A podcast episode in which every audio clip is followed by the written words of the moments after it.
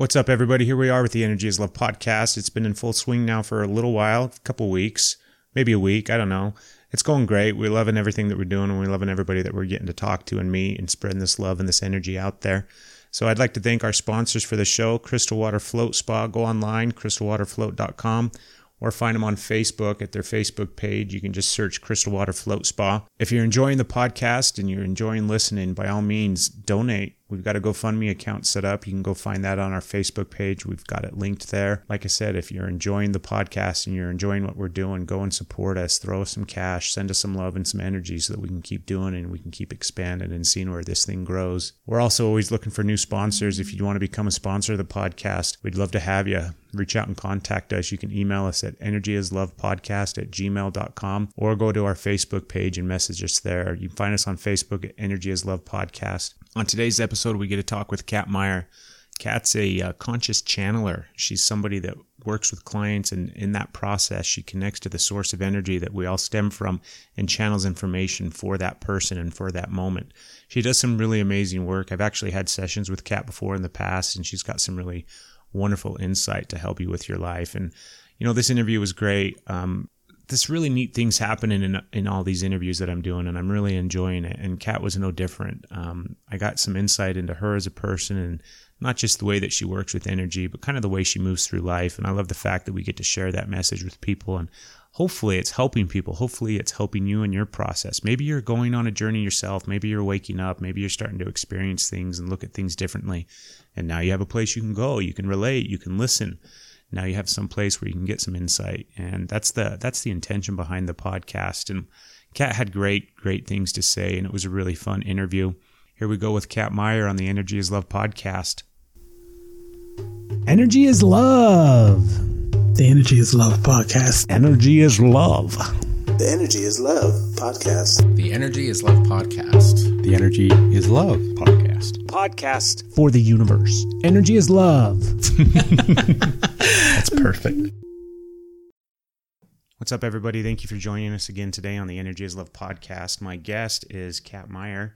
She's here sitting before me. You guys get the opportunity to learn all about her. So, how are you doing today, Kat? I'm wonderful. Thank you. How are you, Craig? Good. Good. Thank you for coming out, sitting down for the podcast.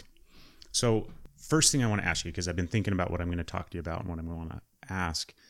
And tell us first off just a little bit about you, just real brief, kind of, and then I'll give you my question. Okay. well, um, my name is Kat. I'm from here in Salt Lake. I started doing readings professionally about a year ago, actually, this month. Um, I started out, I have a long history of just my own personal work, and it occurred to me right before my 30th birthday actually like wow maybe maybe this is something i can do for other people.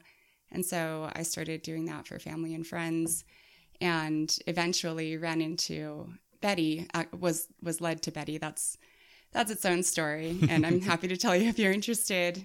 But um, yeah so i started doing Soulworks a year ago and have been doing readings professionally ever since. Okay. Now my question is because you what you call your stuff, what you do when you have a session, when you have a reading, you channel, right? Correct. Perfect. That's what I want to talk about. Oh, okay. I want to get into that, and so you can explain. Like first off, just explain a little bit about the process for you when you're sitting down with somebody and what what it is that you do. Well, I incorporate uh, a lot of crystals into my readings, so it's kind of a, a twofold thing.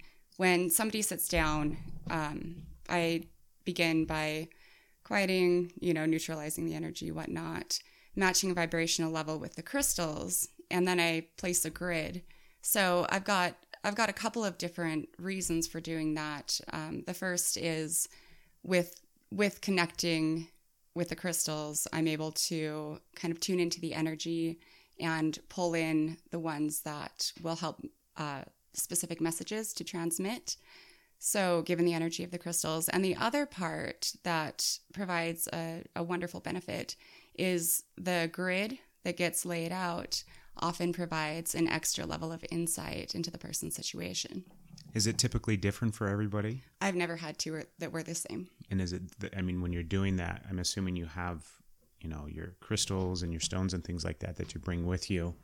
Um, do you have ones that you kind of will always typically use, or are you just intuitively feeling what is for that person at that moment? I intuitively pick them. And it's interesting because before an event, I have I have so many crystals in my home, and it's my daughter counted them one time. It's you know, a year ago. It was, Yeah, we need a separate room for all the rocks and crystals. yeah, exactly. So I'll stand in front of them and tune into the energy of the day, trying to you know get a good feel for the people that will be sitting before me, and the crystals just kind of stand out Mhm. that want to come, and then they're the ones that that I use. So I have those like my my collection that I bring, and then as each person sits before me, I'll intuitively pick from those for that specific person. And then, and then, what's next in the process after you kind of had the crystals set us, you know, set up and the grid and everything like that? Where do you go next? I close my eyes, I go into a light meditative state, and it allows me to hear directly from source, the universe, whatever you want to call it, and get messages that come through. A lot of times, 90% of the time, they're in the form of analogies, you know, pictures. Um, and that always gives a really good place to go. And then it just, this whole new world opens up from there. And I'm kind of, you know, in the readings, I'm not, not really here nor there. I feel like I'm kind of in between, in between worlds. Some and I feel space in there. That's something you can probably relate to Yeah. as somebody who works with that yourself. you know, it's funny that you mentioned because a lot of times my stuff, when I work with people and when I connect to people and things like that, my stuff always comes in weird, bizarro analogies and metaphors and pictures, and mm-hmm. it really never ever makes sense. Have you found that in the practice of it, not just working with clients, but within your own space, like you've gotten a better mm-hmm. sense of how to work with that? Because I think initially when that stuff starts to come, it doesn't make any sense. Yeah, it's it's always a process. I mean, these things, it's constant evolution as far as um, you know, new insights, new understandings on how to work with it. And a lot of times when I am, because the the visuals come so strong, and a lot of times they won't make sense. There will be a certain picture, a, you know, shapes or something that I'm not able to make any sense of whatsoever. And as we continue with the reading, as we delve into more and as more messages come through, then themes start developing and it creates this big picture Mm-hmm. of insight. And it's really, it never ceases to fascinate me about how how that whole process works and how something that you know random shapes stuck together that don't make any sense provide this whole world of you know, insight and and direction and you know it, it's like the the big overview of everything that's going on and then it breaks down into details as the reading progresses That's really cool. Like, and because obviously I, I know what you're talking about and I can relate uh, completely to it because my energy work, when I work with clients and things like that, it's very similar. When you have stuff for yourself, like, so not just maybe when you're working for yourself or reading for yourself or things like that, but when you feel like you're connected to that space where the information comes from, the source, is it kind of the same thing for you where it comes in weird shapes and forms and analogies and metaphors? or do you get clearer stuff for yourself? I get clearer stuff for myself most of the time. Every once in a while, I'll get a picture, I'll get something, and you know, just look up what does this mean? I, don't, I don't understand this at all. And then again, as things develop, as my meditation continues, or as the day progresses, or whatever the case may be, then it starts to make sense. Like, okay, I can work with this. Yeah. Tell us the story about Betty. Like, how did you meet Betty? Because Soulworks is the first place that you started doing this, right? Yeah, yeah, and um, you know it's so wonderful that that Betty was willing to jump in and give me the opportunity to start doing this publicly. I, mm-hmm. You know, I couldn't be more grateful. So I'll just I'll just give you the day of how I met Betty. Okay. So I I channel and I I've always had a relationship with you know angels and spirit guides and this and that. You feel like you've had that your whole life yes, and you kind of remember it and everything. It's not something that you've had to come back to and re remember. no, It's no, always I've been always there. had it. That's cool. and that's you know provided a lot of very interesting interactions with people in my in my younger years when when I didn't really understand what was going on, why nobody else knew what I was talking about. Yeah. Um, but the morning that I met Betty, I was downstairs getting ready for the day, you know, brushing my hair and whatnot, and Archangel Gabriel showed up and just started chatting with me, just like you and I are chatting now. Nothing in particular, nothing super deep or amazing or, you know, really insightful. Just, you know, hey, how's it going type stuff. and he said to me, make sure you listen today. And that was it. And then he was gone. And I'm like, okay, well, that was interesting. That's never happened. You know, I've never had an archangel just plop down on my counter before. Yeah. so I did that and I, I went through my day, kind of kept it in the back of my mind, um, not dwelling on it. And I went to Dancing Cranes with my daughters. And on the way out, something told me to turn back around. And so we went back through the door, went up to the counter, and I asked um, if they were looking for any readers at that time. And the woman behind the counter said, "No, but go talk to Betty. She's she's really the the connection uh-huh. person as far as all of that is concerned." So I went and talked to her, and I told her my story. And she said that she had just barely had somebody drop out at the fair, and she was considering whether or not she wanted to replace that person. She'd asked Archangel Gabriel to bring her the right person if that was meant to be. Yeah. And then I showed up and the rest is history. That's So cool. it was it was a really beautiful, amazing, amazing experience that day and um, every day since it's changed my life. Yeah. So that story that you just told, it talks, I mean, the undercurrent of it is the intuition, that knowingness of trusting that information that you're receiving. I think that I think that a lot of people can relate to that because everybody has that inner voice, everybody has that intuition, and it doesn't really matter what you call it, but it's really learning how to listen to it and trust it and follow it. Have you has that been a process for you throughout your life? Have you struggled with that or was that just always something that you just were really kind of good at? I've always had that really strong intuition, mm-hmm. as we all do. And I've always known that I was supposed to listen to it. and for the most part, have. There have been a handful of times throughout my life that I, you know, my mind, my physical mind thought it could outsmart it. And I paid the price heavily in every single one of those circumstances. None of them were a minor anything. But again, all experiences that I'm very grateful for because they brought me to where I am today. So, you know, absolutely no regret ever. yeah. And I know because we've talked before, obviously, we're friends and things like that. And we see each other when we go to those fairs and at Soulworks and the different places. And you just recently made the big decision and you left your job, your career, your profession. And this is what you're doing now, embracing this gift that you have and this desire that you have to help people, right? yes. How's that going? It's it's been a ride. It's Yeah. been a ride. I have um I have stepped back into nursing because I I enjoy it. It does fulfill a part of me. I know it's not my calling, but I do find it very fulfilling. So I'm doing some work with that part time. How long have you been a nurse? I've been a nurse for about 3 years. And then what did you do before that? Before that, what did I do before that?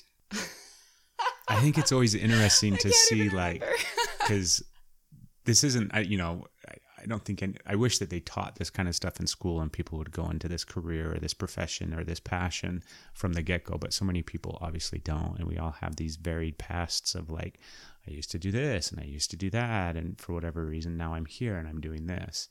So I just think it's really really like you can kind of see some parallels between nursing and energy work because so much of that I mean obviously you were incorporating I'm sure copious amounts of energy work in nursing Yes. holding space and working with people and just being that type of conduit for that healing that takes place.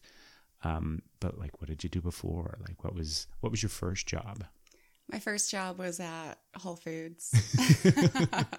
I've always I've always gravitated toward you know natural medicine, um, health foods, you know, just taking care of the the physical form as well as the spiritual form.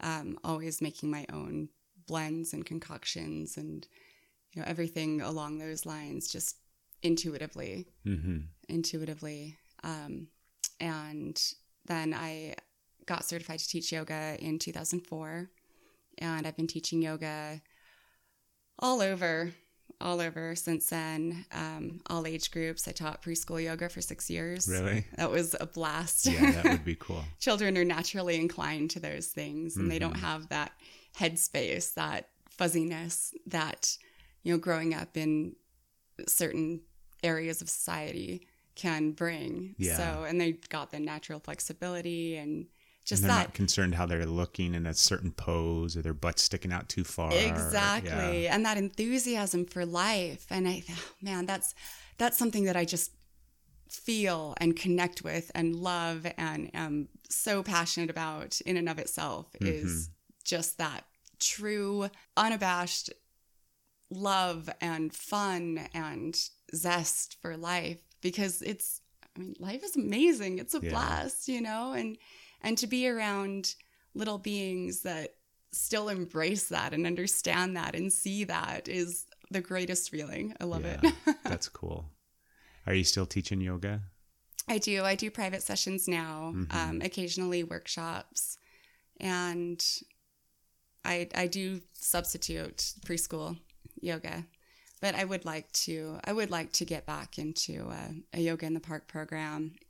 I was running one of those uh, for a couple of summers shortly after I got certified, and you know, just keeping my foot in it. I don't I don't see myself doing it full time, but I definitely enjoy it. It again fulfills this this part of me. So because we've talked before and i think we both have this same kind of feeling of like we love doing fairs we love doing energy work we love you know being out there and helping people but then at the same time that's not necessarily where you see yourself so expand on that like where do you see yourself going with your let's just fast forward tell me where you're going to be in a year if you can imagine that even though you have to allow for the whole thing where like i don't even know i'm just going to let it go and flow and see what Right. happens but if you could picture it if you could paint it what would it look like Um, very music based. Very, very music based. Um, I actually have a music project I'm currently working on, just solo, and so doing doing more with that. tell us about it what's the project you're working on Well, I when I do energy work, so at the fairs I do channeling, uh-huh um, and kind of leave it in that little compartment. When I do private sessions, as far as healing work and energy work and, and all of that goes, I incorporate the use of um, vocal sound healing. mm-hmm So we're all familiar with the Tibetan singing bowls, with bells, with chimes, with all of those types of things. And this is in a lot of ways that same concept, but it's with the voice as the um, emitter Yeah. of sound.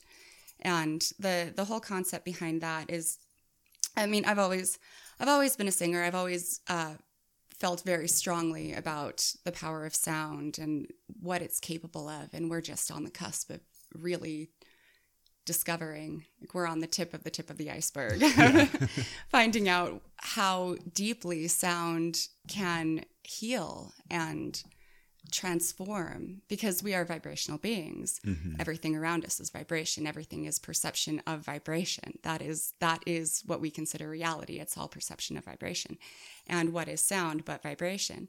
So by using sound we can literally transform our reality. We can transform health. We can transform everything when there's intention and energy and love and you know all of these wonderful things that get to the core of who we are as spiritual beings when we put that through and send it out in waves of beautiful vibration it's the the effects are astounding. And i am so excited to really delve into this farther and see what we can do. What you can do. Like are you excited because how often do you use that kind of aspect of healing in your work when you have a client that comes for like a private session outside of that fair environment 98% of the time. the majority of the time. Mm-hmm.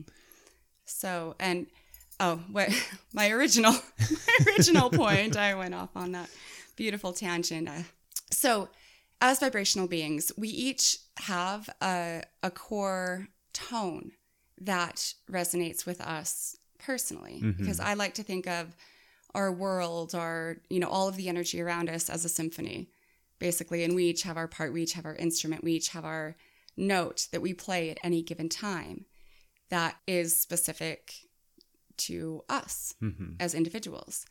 And by incorporating, and this is what I love about uh, being able to use the voice, is that there's a much broader range. So when I sit down in a private session to use sound healing, I will play around with different tones, with different notes, and find the note, the tone that is specific to the individual that I'm working with. What frequency they're kind of at and stuff. hmm And it's not it's not a vibration thing like as far as uh, high frequency, low frequency. It doesn't. That's that's irrelevant. Um, it's the the physical sound that the body is responding to in that moment. And that can really expedite healing when you hit on that. And I've seen some amazing results. hmm That's that's really cool. I mean, I've never seen anybody. I think that would probably be a hard thing to do in a fair environment. Yes. It's not real conducive to large groups of people and distractions and noise and things like that. But I think that's super cool. That's a really neat direction, I think, and that, that's that's exciting. Thank you. Were you born and raised in Utah? I was.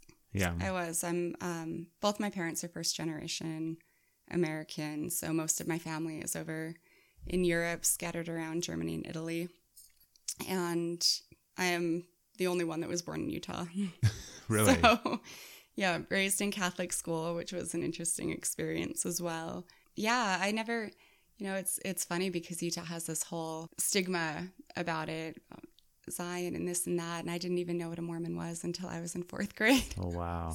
So I've always kind of lived in my own little bubble, I guess. I used to call it Catland when I was a kid, just joking around. But but there's there's kind of some truth to that because I always just assumed that everybody was on the same wavelength as me and never really thought much of it. And it always came as a shock to me time and time again when when I would start talking about something that I just felt or or whatever and I'd just get these funny looks like what what Did you struggle growing up Catholic? Like, how did you come to terms with the whole religion aspect and God? And because that's not your belief system now necessarily, right? no and it it really never was theology that's the word I was looking for I good find word. Yeah, theology that's the good word. very fascinating very fascinating and so I embraced all of the experiences that I had growing up in Catholic school we did study world religion and I loved that and kind of um, embraced the whole concept of Hinduism which was exacerbated when I got certified to teach yoga. I went and lived on a Hindu ashram for a month, very ingrained in that in that culture and A Hindu what? ashram. I have no idea what that is. It's like a spiritual land, and Okay. so we would wake up. We did two hours of meditation every morning, two hours of yoga, go through our yoga classes as far as like the anatomy and the instruction, all of that. Um, did kirtan, and you know a little bit a little bit of Sanskrit study, and then two more hours of meditation at night, followed by two more hours of yoga. It was a phenomenal experience. it was a month that you were there. hmm And where was it? It was in Grass Valley, California, Nice. in the Shivananda Yoga Ashram. That's super So cool. It was amazing. I wouldn't trade it for the world. Um, so anyway, back to back to theology. So growing up in Catholic school, it was always I always kind of took it with a grain of salt in the sense of I was able to appreciate the you know the concepts and everything because there's a part of me that understood the origin of it all. hmm And so while I I don't you know necessarily believe the practices or didn't necessarily believe the practices and the the ritual of it, th- there was a part of me that was able to understand how it all came about and appreciate that at face value. But you know when I would go home, I would still meditate. I would burn my incense. I would you know kind of go go back into my own inner world that I knew was my own truth as a result. So it was kind of a, you know, a, a twofold, a, can't say double a double life, although it kind of felt like it at times. Yeah. But it sounds was- like you took from it what you needed and, you know, benefited from it and things, but at the same time it wasn't, you know, your belief system. Yeah, it never resonated with me Yeah. as as a belief, as all of that, and I opted out of you know a lot of the traditional Catholic things at certain ages. You know, like the communion and yeah, you know what I mean. Oh, yeah, all that different Catholic the, the stuff. ritual of it. did your mom or your parents or anything did they struggle with I mean, did they always embrace what you were doing and were supportive or Um, yeah, that was that was an interesting dynamic too. My mom was a little more open with it. Um, my sister was a little bit more open with it. It kind of freaked her out though, so I just stopped talking about things with her. And my dad was kind of this: "I won't ask, you don't tell, and we're all good." yeah. So, you know, I learned very early on because I remember being very, very, very, very small. And I would get so excited about things that I would see, about entities that I would talk to, and, you know, these colors and this and that. And it was not really received. So I just kind of stopped talking about it. But instead of shutting it off, I just internalized it all and kept it to myself. So because I I had that fulfillment and I knew I knew that that was home Yeah. for me. That's cool you were able to do that because I think a lot of times when people start to experience the the negative aspect of it when they share it with people where they're looked at or viewed strangely or you know you're not just crazy but stop talking about this or I think that happens a lot. And then like mm-hmm. you said people will just shut it off. People will kind of disconnect from it and distance themselves from it because they do think or they start to view themselves that way and think that way. And they want to be normal and they want to be accepted and loved and all those kind of things. And so that's cool that you were able to kind of just internalize it and still keep it present. And that's that's super cool I'm I'm very grateful for that, and I do believe that music played a big part in that. Yeah. Because I came out of the womb singing, so pretty literally. so um, so having that outlet to pour myself into when people wouldn't understand my words, to be able to exude that same energy through song, I think that that was really um, really impactful and possibly even a saving grace. I can't say for sure otherwise because I didn't have another experience, but I I definitely felt a, a negative impact when I was not singing, when you know, going through periods of my life where I would take a break yeah and it would start to impact me very negatively. And as soon as I would start singing again, then everything just righted itself. Yeah. fell right into place. I want to talk about there's a lot of dogma in spirituality and in the realm of like energy work and just all this stuff. And people, you know, you'll read about things, you'll hear about things, people will talk about things, and it almost becomes like the accepted norm. Um, I mean, it becomes like a belief system, a communal belief system that people, in you know, kind of take part of. And there's parts of that that resonate with me. There's parts of that that I kind of connect with. And then there's other parts of it that I think are just bullshit. Do you know what I mean? For example, tell me what you think when it comes to, and no judgment whatsoever if for some reason you're agreeing with the bullshit that I think is bullshit. I, I don't think that at all. And that's the other thing too, is I'm not judging anybody in any way, shape, or form. I think it's very specific to the individual. But what I'm talking about is I think when people don't uh, seek out what is truth for them, when they don't take an idea, a concept, a belief system, and then really make sure that that's what it is for them, rather than just assuming that it's the accepted norm. And so let's talk about past lives because that's that's the thing that's popping into my head. That's the thing that I kind of want to talk about. Um, tell me your viewpoint on past lives. I don't believe that any of us has lived any specific past lives. I believe it as more of a concept um, because life is continuous. Life is, I mean, it, it's constant. It's, um, you know, it, it changes form, but it, it never really ends or begins. And so, talking about past lives, I think that, or I believe very strongly actually, when people do refer to past life experiences. I mean, you hear about people who have very specific memories. Mm-hmm. I think it's tuning into the collective because we are all of the same energy. Yeah. We're all the same source. Again, life is life and continues through forms, through time, um, through you know all of these perceptions, but it doesn't really change at its core.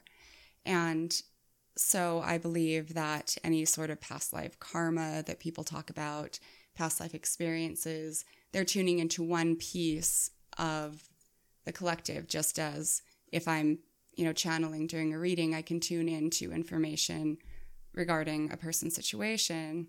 Um, I believe that when somebody is tuning into a past life experience, it's just tuning into something that happened, whether it be specific or vague. It could be tuning into the energy of it. And I think that's what, you know, when we refer to past life karma, because all of these habits, all of these energies um, have remained ingrained in us to an extent. Yeah.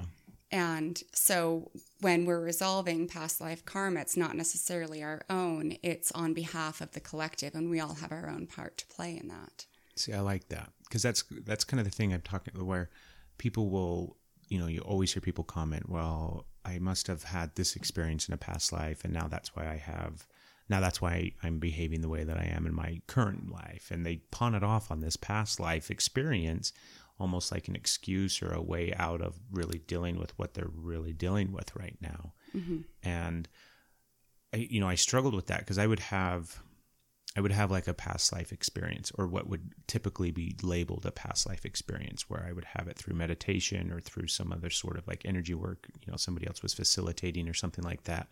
And you feel very connected to it. But then the whole struggle for me was like everything's now, like everything's in the present.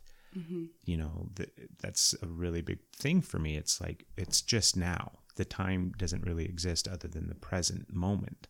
So how can it be a past life then? Yeah. and so it's kind of similar. The, the you know I like the way that you describe it, that whole conscious thing, and that you're just connecting into that space. And even I, I like the way you described as well that you know you're healing that aspect of that that collective consciousness energy that's out there and it's not necessarily just for you but it's for the it's for the whole it's for the universe it's for that source that everybody stems from. Um do you find that when you because i'm assuming that when you channel sometimes or when you work with clients sometimes you will get stuff that will come up that seems very past lifey. So how do you how do you deal with that? Like do you know what i mean? Do you go through the effort of trying to explain it to the client? Like or do you just use the the moniker of a past life so that they understand it Neither. good well tell me what you do then I I try to bring awareness to the root of that. And so instead of referring to past lives in any sense, because honestly, I'm not comfortable with that because I can't say I necessarily believe, oh, we had past lives. So I can't speak um, out of my own authenticity. It, it doesn't work for me, or outside of it, excuse me. So I just, I, I touch on, you know, we have this energy. I reiterate the concept of the connectedness between us all. And as far as, um, you know, working through it, help provide tools that would be of specific benefit to the person in front of me to help work through that and help them understand the the beauty and the benefit of working through it because we all we all have a part. And you know what's so what's so beautiful to me about about the fact that we are all in this together is that it's giving us responsibility for not only ourselves but for all those we care about for all those that we love that we connect with that we see even if we're not on that same vibrational level to know that you can bring everybody up through working through these things that's amazing. It's so beautiful. Yeah. And there's something so empowering and so validating because we do live in a time where and in a form this physical form where we're we're starting to get out of this but it is it is in our humanness to need that validation sometimes. So to to know that you are validated by you know collective um, source energy, just this limitless love that we are and and carry that through and bring everybody up it's you know and, and having that that piece of responsibility and that um, that ownership of where we're going all together Mm-hmm. that's you know i can't think of anything greater myself it is a pretty great thing. Um, this other concept and idea I want to talk to you about. Um, I think that this is me personally. This is my kind of uh, idea or belief or thought process, I suppose, is a better way to describe it. I think that there's old energy on the planet, and then I think there's a wave of new energy on the planet. and I think that people are stuck in the practices and the beliefs and the really the way of working with energy and it's the old energy that is stuck there where and like to elaborate even further. So i think about a lot of traditional things that stem from native cultures whether they're native american whether they're shamanic whether i mean anything that you know has been going on for thousands of years and we're still practicing it today i think that's old energy. Mm-hmm. And I don't think that's bad in any way, shape, or form. I think it's the foundation, but I think that there's a new kind of energy that exists, a new vibration, a new frequency that is now here and present, and the planet is functioning on and vibrating at, not just the planet, but the universe. And so I think we have to find a, like a happy marriage between using the foundational work of the old energy, but yet realizing you have to expand upon it and kind of get outside of the um, the realm of what we've always done with it. Does that make sense? What do you think? I feel like we are going that direction, and we have been. It's a very slow process, but look at where we were, you know, hundred years ago. Look at, look. I mean, look at us.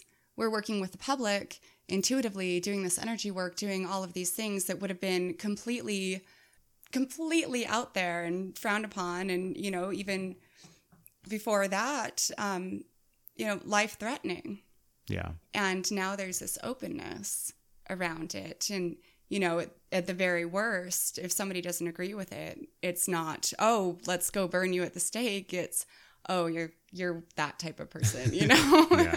So that's that's huge. That's huge for where we've come.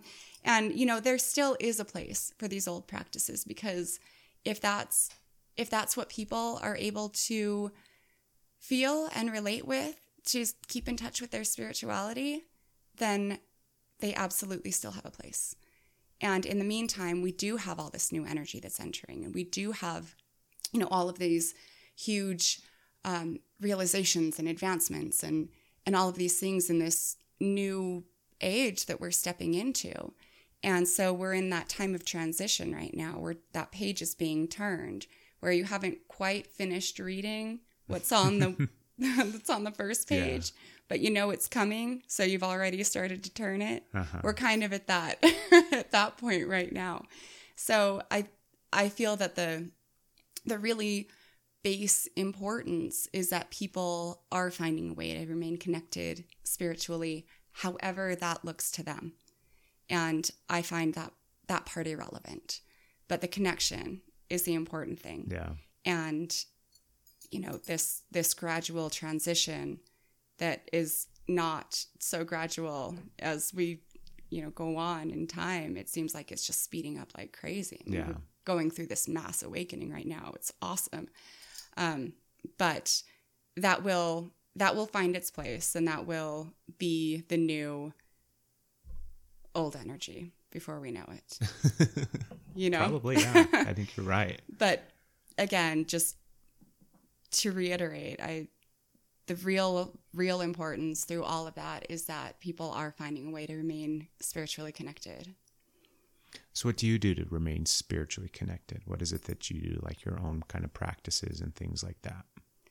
i meditate and do yoga so those are those are the big things um, you know i i wake up very early every morning and start my day with meditation and yoga um, ideally end it the same way that's kind of hit and miss though Yeah.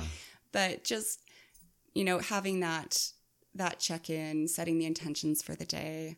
Um, and then throughout the day, I'll take a few minutes here and there and just kind of check in with myself, see where I'm at, see where I need to tweak my energy. You know, if I'm starting to to lower vibrationally in this little area because of something that happened, just kind of giving myself those little reminders like, oh, it, this doesn't really matter in the long run. like, it's all good. We're fine. okay. And then carrying on, you know? Yeah. Um, and then I do, I'm one of those people that goes through every day, all day, just randomly singing. And I feel like that, that's what helps me stay centered, you know, and everybody has their own thing.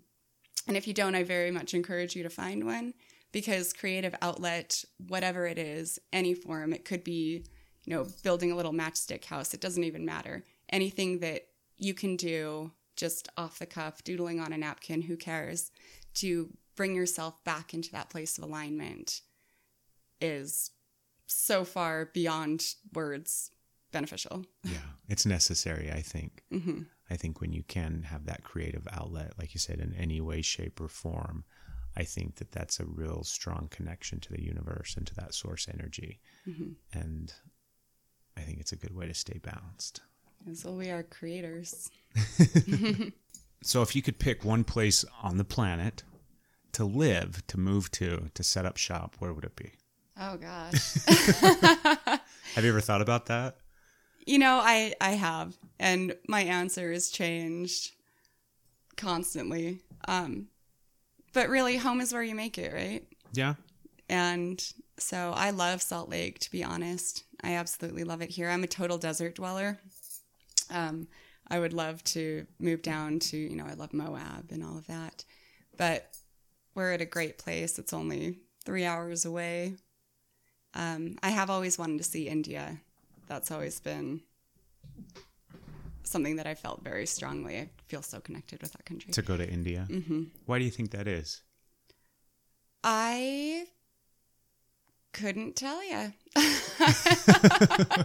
Like, what is it that draws you there? I've just I felt very connected with with the whole spirituality surrounding surrounding India and the Hindu practices, and I think um, that was exacerbated by my experiences on the ashram. But I've always felt very connected prior as well. Um, that that Shakti energy and the the Sanskrit, the way that the way that so much can be said in so few syllables, uh, fascinated me with the language and um, and the whole culture there and the joy and the tradition and you know that's it's a very powerful place so to be there in person and really absorb all of that energy and and feel it i think would be phenomenal Would you uh, want to move there and live there? Or just vacation and visit maybe for an extended period visit. of time? yeah Yeah. Yeah. I don't know. You know, I I've kind of it's funny because we grow up having these ideas of where we see ourselves and you know where we want to go and what we want to do. And I've kind of reached that point in my life where I've just thrown my hands in the air. I'm like, all right, let's just see what happens. it's all good. So where I end up, I end up. I'm just as happy regardless. I don't have my heart set on anywhere or anything. Just remaining open and you know, doing what you love and seeing where it takes you. And Do you have a favorite place that you like to go? Like Moab. someplace, Moab? yeah, just the desert. Yeah. Again, I don't know what it is with that desert energy. I just that fills me up. Yeah. That's good. Um, you have two daughters, right? Mm-hmm. How old are they? They are ten and eight. 10 and 8. Mm-hmm. Um, what kind of things do you see in them when it comes to all of this stuff? Oh, I'm glad you asked. um, I've actually had a very strong connection with them since before they were born. Uh huh. I I'll tell you the story about my oldest. So when let's see, I must have been 20. I think I was 20. 19. I don't I was young. And I found out that my grandmother was diagnosed with cancer.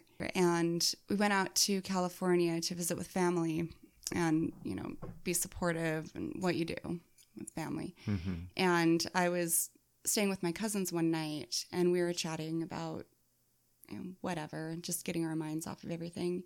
And I just blurted out, I'm going to have a little girl right before my noni dies. And I wasn't in, in any relationship then. I, you know, hadn't even met my daughter's dad. And uh, long story short, I had her 10 days before she died. Um, she came to me in dreams. She named herself. Well, she told me what her name was. She told me what day she was going to be born. Um, and we always had a very, very strong connection. And then she came here into this physical world and has always been master manifester, very intuitive as Yeah. well. Um, and then similar story, minus the circle of life aspect with my youngest. Um, she communicated with me that she was ready to come down, and so again, I knew when she was going to be born. She told me her name, and is also very intuitive. Um, in different ways, though, like they're they're kind of the representation of the the that older soul energy and that new springing into life bringing all this where we're going energy Yeah. onto the planet so i've got one that's this you know ancient healer wise and then this other one who's just highly intuitive highly sensitive but go getter like let's go Yeah. make everything amazing. So it's it's really it's really neat watching them grow up and see where their interests are and their natural abilities. And I really try to do everything that I can to foster that in them. And you know, we talked about what a soft spot I have for kids. I just ah children, and I do have um, one of the things that I I would like to do in the future, and I've been developing this just the technical, you know, the the physical aspects of how to lay it all out and make it work and bring people and you know people have been coming to me and it's it's starting to find its place organically. But I do want to um, create a program, almost like an after school type program Uh huh. for children where they can come and have that aspect of themselves nurtured because as we talked about before um, you know i feel very fortunate that i never lost that Mm-hmm. and it breaks my heart to think of all these beautiful amazing souls coming here to earth and not feeling understood and shutting this essential part of themselves down. So to have somewhere that they can go and to have that nurtured and um, you know their talents you know refined a place where they can practice on their intuition and practice you know healing and working with energy and all of that and have a creative outlet and you know somewhere where they can just feel safe and understood i feel would be invaluable That would to be our children cool. so that's that's something that i'm i'm working on and um, you know am excited to see come to fruition Yeah, that would be neat. Um, do you find that your daughters? Ex- I mean, I'm sure they they're experiencing a ton of different things, but for the most part, do they manage it and kind of do okay, or do you kind of have to help them through the process? And when I say experiencing a lot of things, I mean like like you talked about when you were a kid, seeing things and hearing things, and do you know what I mean? Mm-hmm. How do they manage that? we always talk about everything very openly Yeah, and it's it's been such a benefit to them since I quit full-time nursing mm-hmm. and have stepped more into this world as far as career as far as just enveloping our lives go um, because they they really feel like it's it's a bigger part of everything now and are understanding that it is something to embrace and to follow and to listen to and to talk about and not be ashamed of and not not hide or close off. So you know they've had they've had experiences and they always come to me and and we talk about it and you know work through it and sometimes they'll meditate with me and you know whatever whatever the situation may be it's always a focus on what is your intuition saying about this and helping them just work that muscle Yeah. yeah, helping them through that process. What were you th- like? What what what did you think was going to happen? Like, how did you kind of envision? What did you think you were going to talk about here? I don't know. You're just down for whatever. yeah, again, not just rolling with it Yeah. type thing. I did have, there was a lot coming into my mind this morning as well, and it's all just since It's vanished. just all gone. Yeah. How do you manage the stigma attached to this stuff? Do you just not let it bother you? Do you just not Oh, worry about it? It doesn't faze me. Not at all. Do you have anybody in your life that, as far as like relationships goes, and I'm not talking about, you know, but like people that you interact with that the relationship is really strained because you've chosen to kind of do this and embrace this and be this?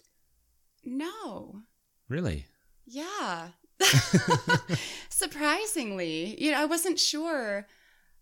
I wasn't sure. Um, and it was actually when when I started Soulworks and you know a couple of the other practitioners there kind of joked about coming out of the psychic closet, you know, Mhm. coming out of the spiritual closet, and and I opened up about it, and it, for the first time in my life, really just like no holds barred, opened up about everything and would just talk about it like it was normal, and it was received the same way Yeah. like just typical conversation like my talking about you know talking to my late great grandfather who since passed away you know however many years ago hmm is just as normal as talking about the weather.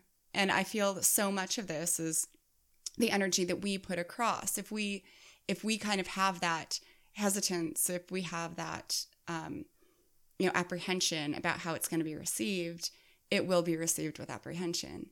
But if we don't have that if we talk about you know aligning the chakras the same as you talk about oh that cloud over there Yeah. then it's going to be received the same. And that was something I didn't know until I was doing it, until I was in there. And um, it's actually been a really, really wonderful thing because in in talking about this with anybody, I mean, I don't go around and preach and this and that, but you know, I don't hide, I don't pretend. So Uh-huh. if something triggers, you know, if something gets me to talk about this topic that just happens to be in the metaphysical realm, I don't stop myself because, oh, I'm not sure what that person is going to think, Yeah. how it's going to be received. Um, and even even without having to say too much, just that change in my own perception, that change, that shift in my own energy, as far as being more open with it. I've had a lot of people that would be people I would not in a million years think to have any desire to have a conversation about any of it, approaching me and asking me questions and inquiring and um, finding themselves interested in what I have to say in the metaphysical and the spiritual topics. And so it's been really wonderful to see this new openness that's occurring in people. And I don't know if, well, I, I do believe that it is a mass, you know, part of part of the mass awakening. Um, but it just seemed like such a sudden shift, Yeah. you know? It seemed like it just happened. And probably, it kind of feels like it happened recently, like within the last year or two, hmm where you just see it so much more. Yeah. Um, what's some of the craziest things that you've experienced through, like, if you can share an example of something, whether it be through meditation or, uh, you know, visions or whatever, it doesn't matter what we call it, but what's the craziest thing that you kind of can remember that you've experienced in that state and in that place? Oh gosh, there have been there have been a lot. Um, the first one that sticks out in my mind was when I was ten, actually, and I think this one stands out because it was the first time in my life that I realized there was so much more consciously realized.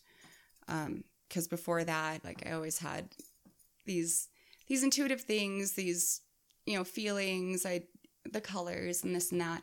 But when I was ten, there was a a boy who had passed on that directly approached me for help, and that was I want to say life changing, but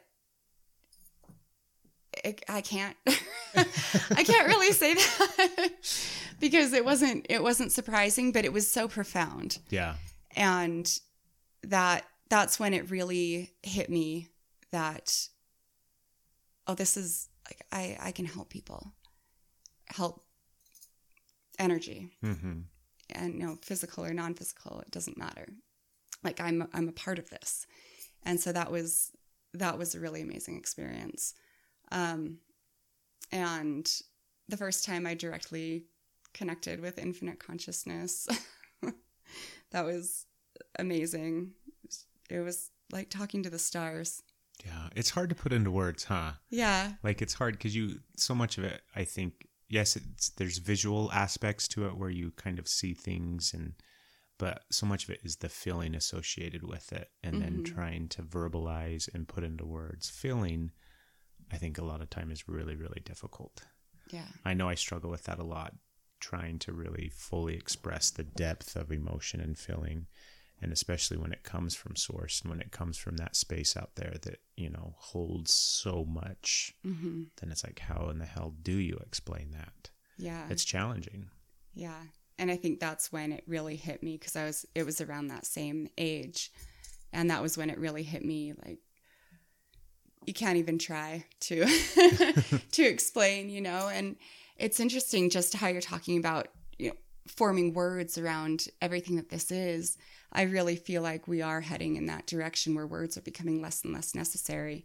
And you know, I remember being a kid and I was perceived as painfully shy Yeah. and i never i never felt that about myself it was this weird label that that i didn't understand just as i didn't understand how people couldn't just know through my energy it was like this this expectation that i came into this world with that everybody communicated in energy and words are just superfluous Yeah. and as I got older, I realized that people aren't really getting that. it's not working for I gotta so figure well. out how this like language thing works because because we got to be on the same page somewhere.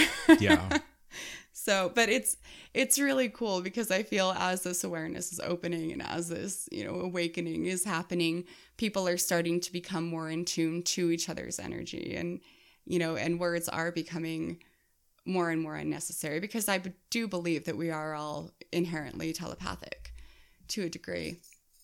Um and you know, to to see that embraced and you know, it's inter- okay, so I've read about right now we're in like at at the ending ending days of this whole mind centered reality. And now we're shifting more into uh, what what we, we would consider the solar plexus. Uh huh. and that's where it's like our spiritual brain basically. And that's starting to find its place as our center of awareness as opposed to the mind because whereas the mind is very physical very oh i can see this with my physical eyes therefore it is real. I can feel this with my physical hand therefore it is real. The the solar plexus you know that that centered thinking is a full understanding that everything is vibration, everything is perception, everything is energy, and operating from a reality, for lack of a better word, in that understanding, in that place of understanding. And that's going to change the world A lot. beyond words. Yeah. a lot. Yeah. Um, have you ever had your, when I say your faith, I mean, have you ever had your belief in all of this stuff? Have you ever had it challenged because of an experience or something that you kind of had to survive through? I've had it strengthened through things that I've had to survive through. Yeah. I don't know if I can say it's been challenged, but I have been through things that took me away a little bit. I just I lost the close connection. But as far as you know, ever questioning, I never did. It's always just been more more in touch, more out of touch. Okay, this time in my life, I kind of you know, didn't meditate for a year and forgot a couple of things. But then I remembered, and Yeah. then some. And then, you know, it happens again. And then I remembered, and then some. and so it's just gotten stronger and stronger and stronger. Um, and where I am now, I'm able to look back on some of the the big challenges that I've had in my life and be so grateful and in a place where I can't do anything except bless them and yeah, And grow from them. and grow from them. Yeah.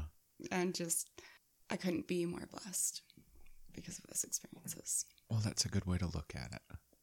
I think a lot of people obviously turn to the opposite side where they're going to distance themselves from it and try to pick apart and understand why bad things happen and all that kind of stuff. And that's chaos, I think, in my mind. It is. But we are here for contrast, you know. It is it is a ride. Mm-hmm. You know, and so we can't really do much else aside from go through life going, wee because because that's what it is. It's all expansion. Everything is expansion. And it's not just our own, it's for the collective. Everything that we go through is benefiting collective consciousness, benefiting all of us, like we talked about earlier. And we need that contrast because without the contrast, we don't know what it is that we're here to to seek, to find, to grow from. And it's I don't know if you listen to uh, you know Abraham Hicks at Mm-hmm. all. She Esther talks a lot about contrast, and I I agree one hundred percent. Um, You know, she says you don't know what you do want until you know what you don't want. Yeah. And sometimes it is those down times, those um, those really difficult, difficult times that just make us shoot out like a rocket into a, an amazing place that we didn't know we were capable of. Mm-hmm. But it took getting to that point to find that determination, to find that will, to find that strength inside of ourselves to just push beyond what we think we can even do. Yeah. So this is going to be a real challenge for you, Kay. I want you to envision the person that's on a spiritual jour- journey, somebody that has kind of woke up and they're in the process of and they're learning and they're studying and they're kind of absorbing all this information and they're trying to really get a firm grasp on what it means for them. Um, but they're struggling with the balance and they're struggling with trying to put pieces together and do you know what i mean? Their humanness and the ego and they're just struggling with the whole process but they have a desire to embrace it completely and fully. So you have to give that person one piece of advice in the form of one word One word. like what would be the one thing that you would say to them that they would take or that you would hope that they would kind of glean from and help them along in that journey and in that process i'll give you a second to think The first word that comes to mind is listen, listen because we have all of the answers inside of ourselves already. mm-hmm. You know, the roots are there, everything is there. We don't have to do anything except listen. listen it's a good word that's a good piece of advice Thank you. you know, so often we have a tendency to go and look for answers outside of ourselves in books and, you know, blog posts and, um, I don't know, websites, whatever, whatever your preference is as far as outside media or whatnot. But what I've come to discover through my own journey and through my own process is that really does nothing except make me lose sight of my own journey and my own path. yeah And that's not to say that there there's no benefit in that, but I don't I don't feel like it's ever a good idea to, you know, jump in and absorb. I think, you know, a page or two here and there, reminders, there's some really good information out there. There really is. So I'm not discounting that by any means. But